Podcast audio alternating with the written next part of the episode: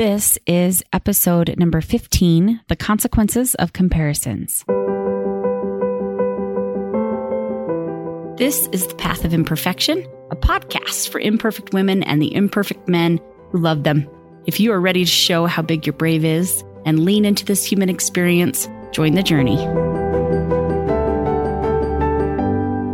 This is Becky Hennessy, your guide on the path of imperfection. You know, getting to visit with you about this journey that we're all on is something I really have a huge gratitude for because it allows me this moment of stopping and reflecting for myself. And actually, it holds my feet to the fire because I'm finding that my brain reminds me to practice these things that are being preached. I call it practice because that's really what it is, right? Sometimes we nail it, sometimes we don't. Subscribe to my form of a newsletter by going to my website, brickstherapy.com. I call them rest stops. They'll be in your inbox on Thursdays now instead of Tuesdays. And I will embed a link in those rest stops that will take you right to my podcast and right to the new chapter of my ebook, Ministering Through Connection. That way it's all kind of in one place.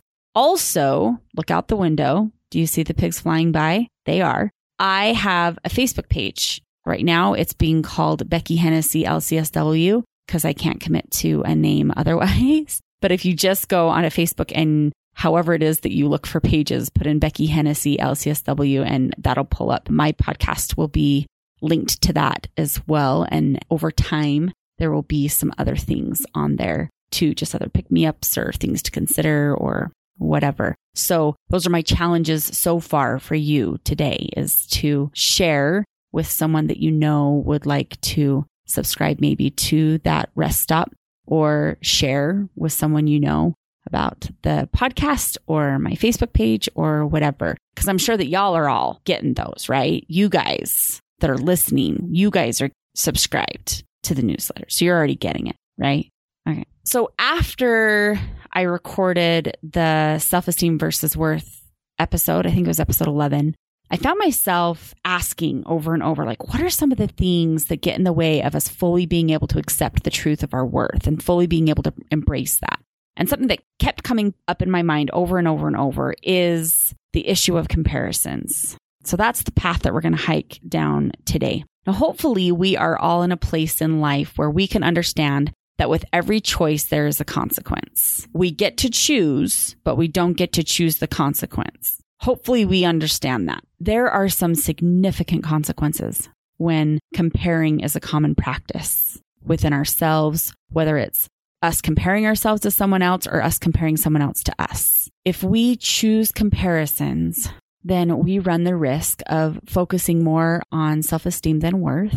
You enter a lose lose situation every single time. You either cultivate pride or shame you have a really hard time remaining present. And one of the biggest consequences is that when we choose comparisons, we run the risk of losing our focus because we are so wrapped up in adopting somebody else's. Let's put meat on all of that and look at paths of worth and win win, generosity, being present and holding true to ourselves. Now, I am not here to tell you what to do, say, think, or feel. So I'm not going to tell you that you can't or you shouldn't choose to compare yourself to others or that you can't or you shouldn't choose to compare others to you. I am here to connect some dots so that you can figure out if comparisons work for you or not. And then you get to choose using someone else as an example or as a mentor, if you will, is a different story.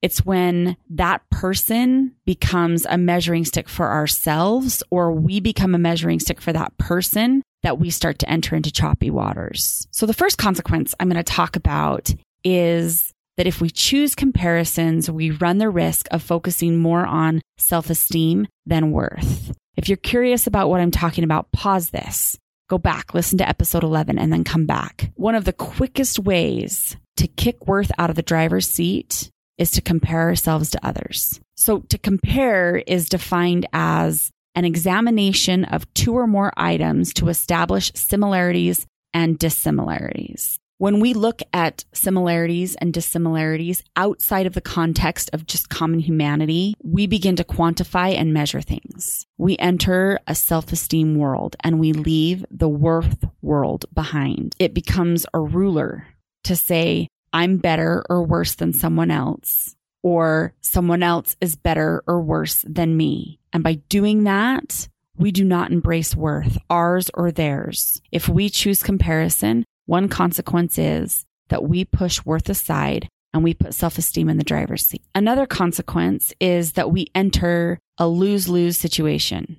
Y'all, why on this green earth would anyone play a game that was guaranteed you both would lose? Have y'all ever been to a T ball game or soccer? Bless your hearts if you really like soccer. like the fact that we can walk away without a winner. I mean, why would we enter into a space in our lives, not in T-ball and soccer? Because I know you love your kids and you're going to go to their T-ball games. And I know that soccer is a really amazing sport. My little guy's about to start playing it this fall and it's going to be amazing. But in life, why would we enter into a space where we know that we're going to lose and we know that they're going to lose? Anytime that you start playing the comparison game, you lose because you fall up short or because you're in a place of thinking you're better than, and they lose because they might fall up short or are placed on some pedestal that they didn't ask to be placed on. It's lose lose because the rule of the game is judgment. When judgment is present, nobody wins. It's kind of like eating glass because y'all, you know, when you eat glass, nobody wins. Sometimes a consequence of comparisons is pride. I'm not talking about the I woke up today and I showered kind of pride because heavens knows we all have come out of that bathroom feeling like a superstar on those days when we have been able to get into the shower. I'm talking about the kind of pride that sounds like, oh, I am so glad I have it figured out. I am so glad that's not me. Well, if it were me, I'd blah, blah, blah. Or you should have just done this and that. This is the kind of pride that puts you in a place of feeling like you've got it all together, at least for the most part, and they don't. Now you just might be that rock star. You might be absolutely amazing. You may be the person that everyone else wants to emulate. The second, the very second you get into the space of tying that to your worth or positioning yourself as better than, you are in judgment and you are in pride. On the other hand, sometimes the consequence of comparisons is the exact opposite of pride. Sometimes we jump on the shame train and let me tell you what the shame train is serving up for dinner. On the shame train, you'll find plates full of I'm not blank enough. You fill in the blank. Plates full of who in the world do I think I am? And you're going to wash that down with a cup full of perfectionism. When we compare ourselves, when we compare others, shame can be cultivated and it grows like cancer. Don't even buy a ticket for that. When we compare ourselves to others, we get in a time machine that blasts us back to the past or blasts us forward to the future. What? Yeah, let me explain. If I look at how someone else did something in the past, if I look at how I used to do something and compare it to how I did something or to how I do things now, I am living in the past. So let me say that again. If I look at how someone else did something as a way to gauge maybe how I should, if I look at how I used to do something and I compare it to how I did something now or how I do things now, I am living in the past. If I assume how someone will do something or how someone might respond to me and they haven't yet, but I'm just assuming how they're going to do that, I'm living in the future. I can't really do much about the past because I don't have a time machine and I can't judge my then self with my now knowledge. And I can't do much about what may or may not happen in the future because I'm not a fortune teller with a crystal ball. And all I can do is what I do now. Even if we notice something isn't working for us, so we decide to do it different, what will make that future different is what we decide to do now, what we decide to think now. We are not able to be present in this very moment if we are looking at the past and the future and comparing pasts and futures. Is this picture becoming clearer as the dots connect. Here's what I consider to be one of the biggest, most tragic consequences of choosing comparison. When we choose comparison, we run the risk of losing focus or even losing ourselves. We become so wrapped up in who they are, in their strengths, in their focus, that ours fall to the wayside. There are times, more often than not, that we compare our results to their results. And we're comparing apples to oranges because their results are a product of their focus and their strengths and their talents. And our results are a product of our focus and our talents and our strengths. If we're so busy at trying to mirror those things by doing it exactly how they did it, we're not going to achieve the results we want or need. Now, in companies, businesses, families, we can share focus. How we get the results can look any number of ways, though. As my grandpa Paul puts it, or put it when he was on this earth, there is more than one way to skin a cat. now, you PETA advocates. I am not promoting cat skinning.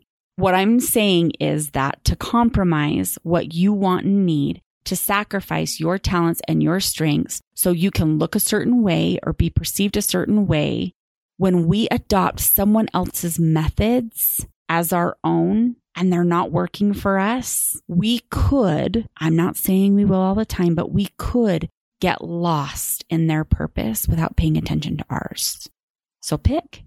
Next time you slip on your comparison goggles, remember that those goggles are a choice. Comparison is not a feeling. We don't get to pick how we feel. Comparison is a choice. And if you choose those comparison goggles, you do not get to pick the consequences that come down those pipes.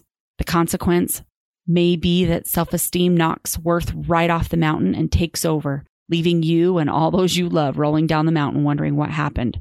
It may be that you lose, as does everyone else you're playing the comparison game with. It may be pride or a ride on the shame train.